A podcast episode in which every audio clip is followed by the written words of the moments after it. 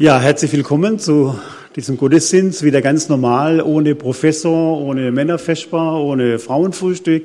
So ganz normal, schön, dass ihr alle da seid äh, zu diesem Gottesdienst heute Morgen. Schön, ihr vom Posaunenchor, dass ihr uns begleitet habt. Ja, diese Woche, die war ja schon spannend und diese Woche hat mir auch das Thema gegeben zu unserem Zu unserer heutigen Predigt. Diese Woche war nämlich ziemlich viel Sturm. Ich vermute bei euch auch. Was hat's bei euch alles weggeweht? Zum Glück fällt euch nichts ein. Wenn's Dach weggefegt ist, weggefegt hätte, wäre es euch gleich eingefallen. Ich habe das Thema heute genannt, Hesekiel in den Sturm gestellt. Wir sind ja wieder nach der Predigtreihe in der ganz normalen Perikopenreihe, die Sie auch im Losungsbuch unten finden. Am Sonntag ist immer angegeben, was der heutige Predigttext ist, und an den habe ich mich gehalten, also nicht selber das rausgesucht, und habe es genannt, Hesekiel in den Sturm gestellt. Ich lese mal das ganze Kapitel zwei im Zusammenhang. Und er sprach zu mir, du Menschenkind, tritt auf deine Füße, so will ich mit dir reden. Und als er so mit mir redete, kam Leben in mich und stellte mich auf meine Füße. Und ich hörte dem zu, der mit mir redete. Und er sprach zu mir, du Menschenkind, ich sende dich zu den Israeliten, zu dem abtrünnigen Volk, das von mir abtrünnig geworden ist. Sie und ihre Väter haben bis auf den heutigen Tag wieder mich gesündigt. Und die Söhne, zu denen ich dich sende, haben harte Köpfe und verstockte Herzen. Zu denen sollst du sagen, so spricht Gott der Herr. Sie gehorchen oder lassen es, denn sie sind ein Haus des Widerspruchs. Dennoch sollen sie wissen, dass ein Prophet unter ihnen ist. Und du Menschenkind sollst dich vor ihnen nicht fürchten, noch vor ihren Worten fürchten. Es sind wohl widerspenstige und stachelige Donnen um dich. Und du wohnst unter Skorpionen. Aber du sollst dich nicht fürchten vor ihren Worten und vor ihrem Angesicht nicht entsetzen. Denn sie sind ein Haus des Widerspruchs. Sondern du sollst ihnen meine Worte sagen. Sie gehorchen oder lassen es, denn sie sind ein Haus des Widerspruchs. Aber du Menschenkind, höre, was ich dir sage, und widersprich nicht wie das Haus des Widerspruchs. Tu deinen Mund auf und iss, was ich dir geben werde.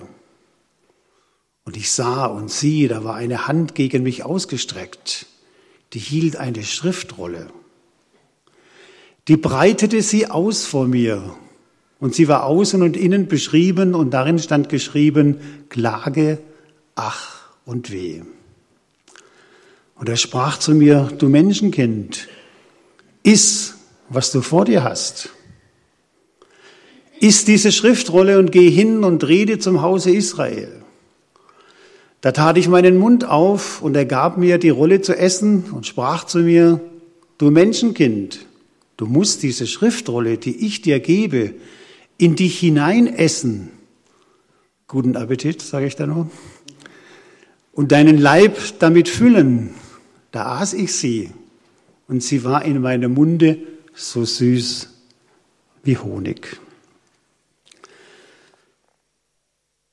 Ein Sturm tobt. Diese Woche hat ein Sturm getobt. Wir haben schon gemerkt, es hat wenig bei euch angerichtet, keiner hat sich geoutet. Ja, die letzte Woche war gezeichnet von Stürmen. Man hat diesem Sturm einen Namen gegeben. Ich weiß, vor Jahren haben die Frauen sich beschwert, dass die Stürme alle Frauennamen haben. Dann hat man ja abgewechselt, einmal ist eine Frau dran, einmal ist ein Mann dran, und dieses Mal waren die Frauen dran. Der Sturm hieß Sabine. Ich erinnere mich an einen anderen Sturm, der hieß mal Lothar, also ausgleichende Gerechtigkeit. Sabine hat getobt. Aber in der letzten Woche gab es noch andere Stürme, auch wieder so ein Frauenname. Fällt euch dazu auch was ein? Annegret, die C D U wurde kräftig durcheinander gewirbelt, äh, gewirbelt. Man könnte jetzt auch Männernamen da einsetzen. Aber Annegret hat uns alle, oder in der C D U zumindest, erschüttert. Was wird wohl kommen? Wie geht's weiter in Deutschland? Und bei dem einen oder anderen von euch gab es auch persönliche Stürme in eurem Leben, bin ich gewiss. Die möchte ich jetzt nicht weiter aufzählen. Stürme. Wie war das bei Hesekiel mit dem Sturm? Da wird in erster Linie nicht so deutlich, aber wenn wir uns in den Text, wir sollen uns in den Text hineinessen, haben wir eben gelesen, wenn wir uns mit dem Text beschäftigen, spüren wir, Hesekiel stand in einem gewaltigen Sturm. Das Buch Hesekiel beginnt mit einer Altersangabe, so sagen es zumindest die Theologen, im dreißigsten Jahr am fünften Tage des vierten Monats. Man nimmt an, dass Hesekiel hier sein Alter beschreibt, also als er dreißig Jahre alt war, da hat er nämlich eine gewaltige Vision gehabt. Er war unter den Weggeführten am Fluss Kebar. Wo liegt der denn, der Fluss Kebar? Wir kennen die Wörnitz, wir kennen den Neckar, ich zumindest den Rhein. Der Fluss Kebar war ein Seitenarm des Euphrat. Und dorthin war Hesekiel deportiert worden. Ein Stichwort in Vers zwei gibt uns eine ganz genaue äh, Datumsangabe. Es war das fünfte Jahr, nachdem der König Jojachin gefangen weggeführt war. Was war passiert in Israel? Es war ein gewaltiger Sturm. Das kleine Israel stand zwischen den Weltmächten, zwischen Ägypten und Babylon. Und Ägypten hatte zuerst die Herrschaft, Nebukadnezar kam, hat Ägypten besiegt und auf dem Rückweg hat er mal ein paar Leute mitgenommen. Das war die sogenannte erste Wegführung. Da war wahrscheinlich Daniel und seine Freunde dabei und die durften dann in Babylon leben.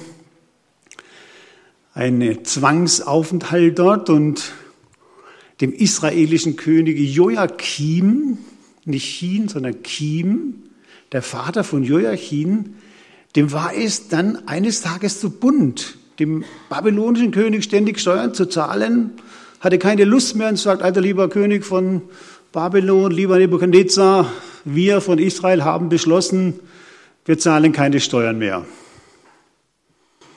Es macht keinem König Spaß, uns wird es Spaß machen, aber macht keinem König Spaß, wenn Israel keine Steuern mehr bezahlt. Und so kam Nebukadnezar mit seinem gewaltigen Heer vor Jerusalem. Und der König Joachim war damals achtzehn Jahre alt. Gerade im Amt. Er war drei Monate im Amt. Was soll der König Joachim jetzt machen? Sein Vater hatte die, den Tribut verweigert und jetzt stand das babylonische Heer vor den Mauern Jerusalems. Und der Joachim tat das klügste, vielleicht die klügste Entscheidung seines Lebens. Er hat nämlich aufgegeben, hat die weiße Fahne gehisst und er ist mit seinem Hofstaat, mit den Leuten rausgegangen und hat sich ergeben. Und so wurde er weggeführt und mit ihm wurde die ganze Oberschicht weggeführt nach Babylon. Sie durften am Fluss Kebar sich ansiedeln, sie durften Häuser bauen, sie durften alles tun, wie wenn man hier ein Dorf aufbaut. Sie durften wählen, sie durften Stadträte wählen, Bürgermeister. Alles war erlaubt und so siedeln sie, sie, äh, sie sich dort an. Fünf Jahre minus dreißig, das war, als Hesekiel fünfundzwanzig Jahre alt war, wurde er deportiert. Und jetzt in Babylon hat er eine Vision. Er war Priestersohn, Vers drei. Und jetzt in Babylon hat er eine Vision. Auch diese Vision wird in einem Sturm geschildert, Vers vier. Und ich sah und siehe, es kam ein ungestümer Wind vom Norden her, eine mächtige Wolke und loderndes Feuer und Glanz. Warum? Um sie her. Das erinnert ganz stark an den Wüstenzug, als Gott dem Mose diese Gebote gab. Da war eine Wolke mit Feuer über dem Sinai und Mose bekam die zehn Gebote mit den Ältesten von Gott. Also Hesekiel erlebt eine gewaltige Vision. Sie wird beschrieben in Hesekiel eins. Das ist so fremd, so schwierig zu lesen. Gerhard Maier sagt, das sei der schwierigste Text des Alten Testamentes. Wenn Sie Liebe haben an schwierigen Texten, dann dürfen Sie mal Hesekiel eins lesen, was der Hesekiel da sieht. Wir spüren, wie, wie schwer es ihm fällt, das alles zu beschreiben, zu übersetzen in unsere Sprache. Aber ein gewaltiges Erlebnis, hat eine große Vision. Die Zeugen Jehovas haben sich das so vorgestellt. Da heißt es nämlich am Ende dieser Vision, Vers achtundzwanzig, wie der Regenbogen steht in den Wolken, wenn es geregnet hat, so glänzte es ringsumher. Also die ganze Atmosphäre war Regenbogen. Und Hesekiel liegt am Boden. Er liegt am Boden vor Gott, er ist erschüttert, er ist gewaltig. So hat sich Gott ihm gezeigt, kaum zu glauben, was da vor sich ging. Er liegt vor Gott und staunt und betet und schlottert vielleicht mit den Knien diese gewaltige Vision. Als heißt es in unserem Predigtext, Gott sagt zu Hesekiel, steh auf, Hesekiel. Ich will mit dir reden. Steh auf. Ich empfinde an dieser Stelle ein tiefes Bild auch für unseren Glauben, für unser Christsein. Gott sagt zu Hesekiel, steh auf, bleib nicht liegen. Alle, die Babys haben, die uns auch von oben zuschauen im Babyraum, wann fängt ein Baby an zu laufen, so in etwa? Wo sind die Fachleute, die Opas und Omas? Die wissen es oft besser. Wie bitte? Eine Oma sagt mit einem Jahr hier vorne,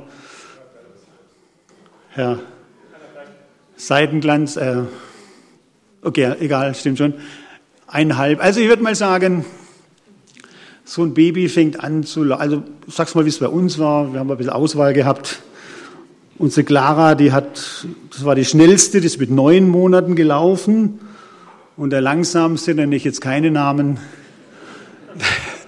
der ist mit vierzehn, fünfzehn Monaten gelaufen. Also ihr lieben Eltern, alles normal, ihr lieben Großeltern, alles normal, mit elf Monaten, dreizehn Monaten, total egal. Es beginnt und irgendwann habe ich mal gestaunt, da beginnt in so einem Baby plötzlich ein Programm. Kein Baby sagt, ich will liegen bleiben. Wickelt mich weiter, putzt mir weiter den Popo. Nein, da ist im Baby ein Programm und das Baby steht auf. Das will nach oben, will stehen. Das ist in jedem Baby drin, das ist vom Schöpfer einprogrammiert. Das läuft, ein Baby steht. Sehen Sie, wenn wir jetzt uns in der Gemeinde mit Jüngerschaft beschäftigen, dann ist genau das das Thema. Jüngerschaft heißt, ich stehe im Glauben. Ich bin kein Baby mehr. Ich wachse im Glauben, darum geht's.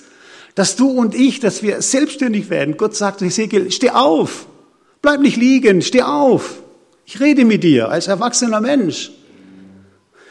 Und jetzt kommt ein total spannender Gegensatz. Die Lutherbibel hat mir das nicht erschlossen, das war die Einheitsübersetzung. Da heißt es dann in der Einheitsübersetzung, als er das zu mir sagte, kam der Geist in mich und stellte mich auf die Füße.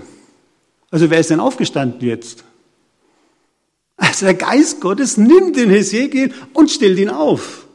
Er ist gar nicht selber aufgestanden. Vielleicht war er so erschrocken, so gelähmt, er lag da vor Gott auf den Knien und jetzt stellt ihn der Geist Gottes auf die Füße. Ein tolles Bild. Ein tolles Bild. Ich habe lang einmal über Hebräer dreizehn, Vers neun nachgedacht. Ich habe es nie so richtig verstanden. Da heißt es, es ist ein köstlich Ding, dass das Herz fest werde, welches geschieht durch Gnade. Und dann geht es weiter, nicht durch Speisegebote. Also das kannst du gar nicht machen. Das macht Gott. Gott, stell dich auf die Füße. Das Neue Testament sagt es an vielen Stellen, ist jemand in Christus, er ist eine neue Kreatur. Das Alte ist vergangen, Neues ist geworden. Der Geist Gottes wirkt in mir neues Leben, das ist Christsein. Der Geist Gottes schafft es, nicht ein Jüngerschaftskurs, der schafft gar nichts. Der vermehrt vielleicht dein frommes Wissen, du wirst ein bisschen hochmütiger. Nein, der Geist Gottes muss es schaffen in dir, dass du stehen kannst als Christ. Wenn morgen im Alltag dich einer fragt, wo warst du gestern, was hast du gehört, dass du ein Zeugnis geben kannst. Das wirkt der Geist Gottes. Er schafft diese Lebensänderung. Ich will es mal bildlich machen, noch in einem Beispiel. Die meisten kennen vielleicht den Pfarrer Alexander Gart. Ein sehr begabter Mann. Er beschäftigt sich in den neuen Bundesländern mit der Frage, wie Menschen zum Glauben kommen können. Es gibt dann andere Gesetze, das merken wir jetzt in der Politik, in den neuen Bundesländern, so gibt es auch im Geistlichen andere Gesetze, dass Menschen mit Kirche äh, zum Teil wenig, wenig zu tun haben. Und Alexander Gart ist jetzt interessanterweise Pfarrer in Wittenberg seit zwanzig siebzehn, also da, wo Martin Luther gewirkt hat. Und als er neu an der Stelle war, hat er einen Seniorennachmittag gehalten, also Begegnungscafé. Und da waren viele ältere Leute da, Omas und Opas. Und dann haben sie erzählt von Ostern, es war gerade äh, nach Ostern. Und dann erzählten die, ja, unsere Enkel waren da, unsere Familie waren da. Aber wissen Sie, Herr Pfarrer, die haben keine Ahnung, was an Ostern passiert ist. D D R, und atheistisch erzogen. Dann sagt Pfarrer Gart zu ihnen, ja, habt ihr es ihnen denn gesagt, was Ostern ist? Was bekommt er zur Antwort? Oh, Herr Pfarrer, das können wir nicht. Das kann nur ein Pfarrer. Wir können das nicht. Ist das Baby oder ist das Stehen vor Gott? Seht, das ist Baby. Das kann nur der Pfarrer. Nein, du sollst vor Gott stehen, du sollst lebendig werden, du sollst ein Zeugnis in deinem Leben haben, ein Her- in deinem Herz haben. Du sollst es ihnen sagen, das kann nur der Pfarrer. Nein, nein, das kannst du. Du sollst kein Baby bleiben, stehe. Hesekiel, steh auf und der Geist Gottes nimmt ihn und stellt ihn auf seine Füße. Also, Hesekiel kann stehen. Sagte mal jemand diesen schlauen Satz, wer vor Gott kniet, kann auch vor Menschen stehen. Nicht nur vor Gott, der kann auch vor Menschen stehen. Wenn dir die Gegenwart Gottes begegnet ist, kannst du auch vor Menschen etwas sagen. Nun, was will Gott von diesem Hesekiel? Was haben wir gelesen? Was sagt Gott Hesekiel? Ich habe es mit einem neutestamentlichen Bibelvers versucht zu formulieren, erster Petrus zwei, Vers neun. Ihr seid das auserwählte Geschlecht, die königliche Priesterschaft, das heilige Volk, das Volk des Eigentums, das ihr verkündigen soll, die Wohltaten dessen, der euch berufen hat, von der Finsternis zu seinem wunderbaren Licht. Das wollte Gott von Israel, berufen von der Finsternis. Sie waren in Ägypten versklavt, sie haben erlebt, dass Gott sie durch die Wüste geführt hat. Er hat sie ins Land geführt, wo Milch und Honig fließt. Er hat ihnen sein Gesetz gegeben. Für den Juden ist Gesetz immer etwas ganz Tolles, positiv, die Offenbarung des lebendigen Gottes. Du musst nicht ewig mal lochen.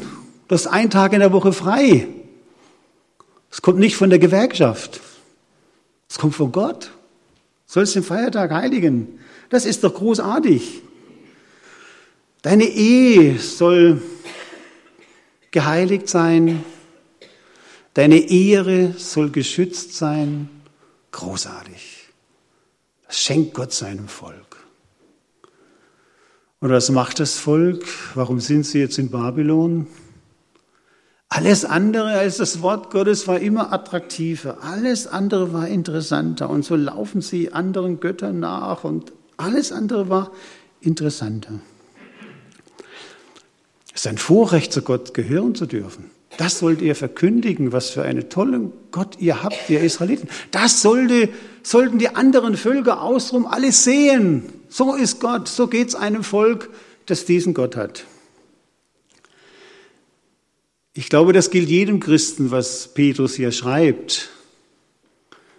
Der Herr ist mein Hirte. Was ist das nicht wunderbar? Jesus ist da für mich, er ist mein Hirte, er führt mich, er leitet mich in schlechten und in guten Tagen. Das sollen wir sagen, es soll die Wohltaten Gottes verkündigen. Ich habe so einen wunderbaren Gott, den ich erleben darf. Und die Frauen sagen zum Pfarrer Gart, das kannst du besser. Nein, ihr seid berufen. Ihr könnt das doch sagen. Ihr dürft stehen vor Gott. Was will Gott? Das soll Hesekiel jetzt in besonderer Weise tun. Du sollst dem Volk sagen, so spricht der Herr. Ob sie es hören wollen oder nicht, das ist mein Auftrag. Du bist ein Prophet. Steh hin, so spricht der Herr.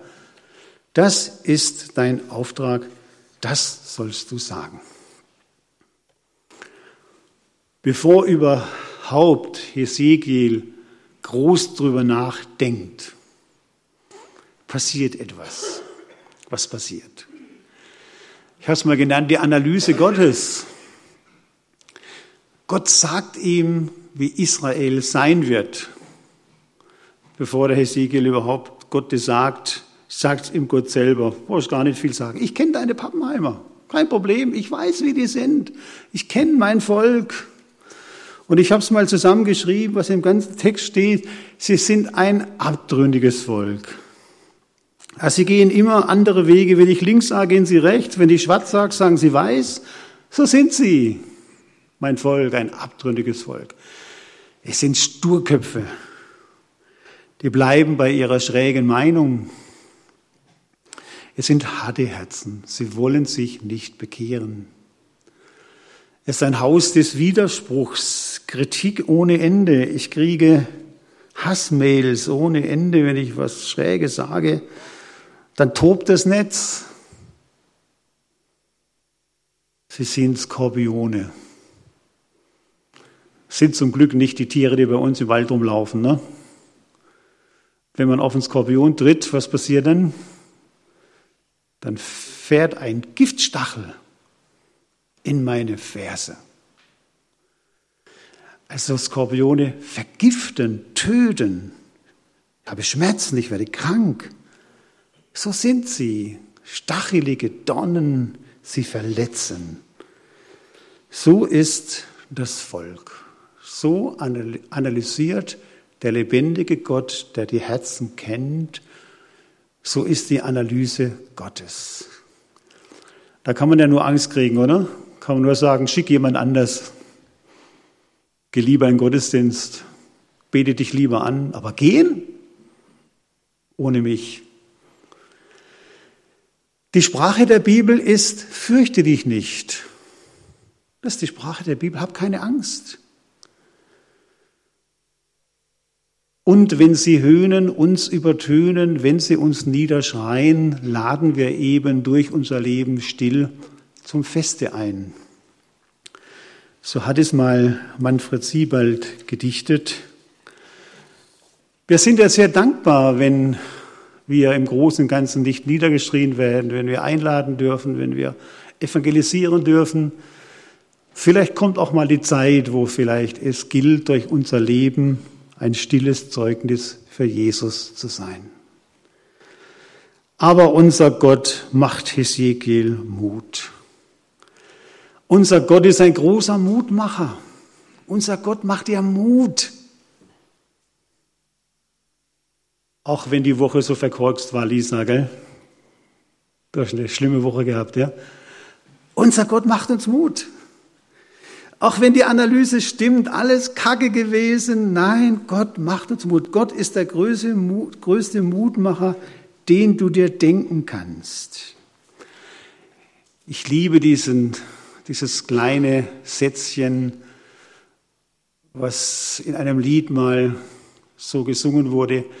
Er spricht zu uns durch kleine Fingerzeige, durch Botschaften im Alltagsalphabet. Kennt ihr auch die Botschaften im Alltagsalphabet? Ein freundliches Gespräch,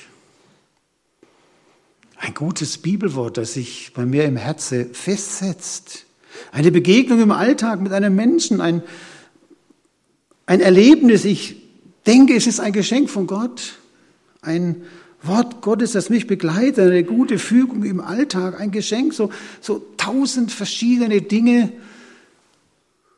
Gott macht uns Mut durch Botschaften im Alltagsalphabet. Es sind nicht immer große Visionen wie bei Hesekiel, sondern es sind so kleine, feine Mutmacher, die Gott mir gibt. Und weil es oft, nicht oft, aber immer wieder so ist, dass ich mal so ganz niedergeschlagen bin und ganz am Ende bin und, und Ding, sehen wir das auch in der Bibel, dass das bei den, dem Boden Gottes so war. Das war nicht immer Highlight, nicht immer Sonntagsstimmung, da war auch ganz viel Alltag dabei. Ich denke jetzt an ein paar Namen. Ich denke zum Beispiel an den Mose, als Gott ihn berufen hat. Was sagt er? Ich kann nicht reden, ich stottere. Nimm einen anderen. Der kann es besser wie ich. Er war auch vierzig Jahre unter Schafen. Da kann man nur noch stottern wahrscheinlich. Ja, hat vierzig Jahre mehr mehr gehört. Und jetzt sagt er, ich habe eine schwere Zunge, hab's verlernt in der Wüste. Was sagt Gott? Gott sagt, jetzt stell ihn nicht so an. Gott sagt, komm, da ist dein Bruder Aaron, den schenke ich, den stelle ich dir zur Seite. Dann soll der reden. Schwören Sie, wie Gott Mut macht. Ich denke an den Jeremia, Gott hat ihn berufen. Jeremia sagt, lieber Gott, du weißt doch, kennst doch mein Geburtsdatum. Bin zu jung. Was macht Gott? Gott legt, sagt ihm, ich lege meine Worte in deinen Mund, und dann berührt Gott seine Lippen. Also Gott sucht den körperlichen Kontakt, dass er es wirklich spürt. Er berührt die Lippen von Jeremia. Und ein ganz großer, der ganz tief unten war, ist ja dieser Elia. Es war ein Selbstmordkommando, was dieser Elia getan hat. Er hat großartig gesiegt auf dem Karmel gegen Ahab und Isabel. Und dann sagt die Isabel nur ein Wort, dich bringe ich um. Und das macht der große Elia, der vor achthundertfünfzig Priestern gestanden hat wie ein Mann. Was macht er denn? Er haut ab. Von der Jezreel-Ebene bis südlich von Beersheba, fast durch ganz Israel, haut er ab wie ein Hund. Und in Beersheba sagt er zu dem Diener, der ihm das Wasser getragen hat, bleib du da, ich gehe alleine in die Wüste. Was heißt das? Übersetzt, Selbstmord heißt es. Ein Tag bei dieser Hitze in der Wüste ist Lebensgefahr. Und dann geht Elia einen Tag in die Wüste, Selbstmordversuch. Darf ich an dieser Stelle mal sagen, vielleicht hat jemand unter uns auch diese Gedanken, tu es nicht. Dein Leben ist zu kostbar. Gott will dir Mut machen. Und Gott will nicht dein Leben beenden. Wir haben einen großen Gott. Jetzt geht also dieser Elia und legt sich unter den Wacholder und sagt, Herr, nimm mich hinweg. Was macht Gott jetzt? Was ganz Einfaches. Er legt eine Mahlzeit hin. Es steht, was ich gedacht habe, vergesst weiterzudrücken, steh auf und iss. Und dann heißt es, er sah sich um und siehe, zu seinen Häupten lag ein geröstetes Brot und ein Krug mit Wasser. Sicher, das war kein Cordon Bleu, aber ich glaube, in der Wüste war das ganz gut. Dann schläft er wieder ein, der Engel weckt ihn nochmal, nochmal Brot und Wasser. Jetzt peppelt er ihn erstmal körperlich auf, der Engel, und dann bekommt äh, Elia einen neuen Auftrag. Und jetzt kommt wieder so ein Knaller. Gott macht Mut. Wir haben ja die Analyse gesehen, der, der ähm, Hesekiel brauchte dringend Mut, also Skorpione und alles Mögliche. Und jetzt sagt Gott zu ihm, iss, was du, was du vor dir hast. Was ich, was sich Hesekiel vorgestellt hat, bestimmt nicht so ein Hamburger wahrscheinlich, ja, iss, was du vor dir hast. Und was sieht er? Da war eine Hand gegen mich ausgestreckt, die hielt eine Schriftrolle. Guten Appetit. Eine Schriftrolle. Was soll ich essen? Verrückte Geschichte, oder? Du musst diese Schriftrolle, die ich dir gebe, in dich hineinessen und deinen Leib damit füllen. Was heißt das? Ich sag mal, wir Prediger haben es ja gut. Am Montag schlotter, schlotter, ich muss am Sonntag predigen. Und am Samstag beim Einkaufen sagt die Kassiererin, ich wünsche Ihnen ein schönes Wochenende. Ich lache immer in mich hinein, ja. Sage ich, ja, ich wünsche Ihnen auch. Ähm, also du sollst, sagt man, schwanger werden mit dem Bibelwort, mit dem Bibeltext. Am besten am Montag liest du das schon, dann denkst du die ganze Woche über nach, versuchst dich hineinzusetzen, hinein zu vertiefen. Das ist nicht einfach, das ist oft mühsam. Das ist unser Brot. Ein anderer hat in seinem Beruf andere Dinge. Das ist oft mühsam. Ich denke an einen Prediger, der war früher mal Gärtner. Und wenn es dann jetzt im Frühjahr, was jetzt bald kommt, eh so gesprießt hat, dann hat es ihn kaum ins Büro gebracht. Wenn es da draußen geblüht hat und so, dann musste er raus. Hat es kaum ausgehalten. Nein, sich hineinversetzen in dieses Wort Gottes. Schwanger werden, es essen, den Leib damit füllen. Das ist es, was es gilt. Sich Zeit nehmen. Ich glaube, das ist schon ein Thema. Kriege ich in einer Woche noch Zeit, dass ich einfach mal sage, ich stelle mich eine halbe Stunde diesem Wort Gottes und lese es mal und lasse es auf mich wirken. Keine Konserve aus dem Internet, nichts gegen Internet, wunderbar, da gibt es die tollsten Predigten, kann man nicht mithalten. Ganz großartig, aber sich jetzt mal Zeit nehmen, habe es genannt, selber essen, selber nachdenken, selber beten, selber recherchieren, selber suchen, selber überlegen, was sagt mir Gott. Ich halte das für unendlich wichtig, dass dein Glaubensleben reifen kann, dass du gestärkt wirst direkt von Gott. Psalm zwölf sagt ein sehr nachdenkenswertes Wort, Psalm zwölf, Vers sieben, glaube ich, steht, heißt es mal, das Wort Gottes ist siebenfach geläutert. Was immer das Wort bedeutet, ich stelle mir vor, wie so eine Redaktion.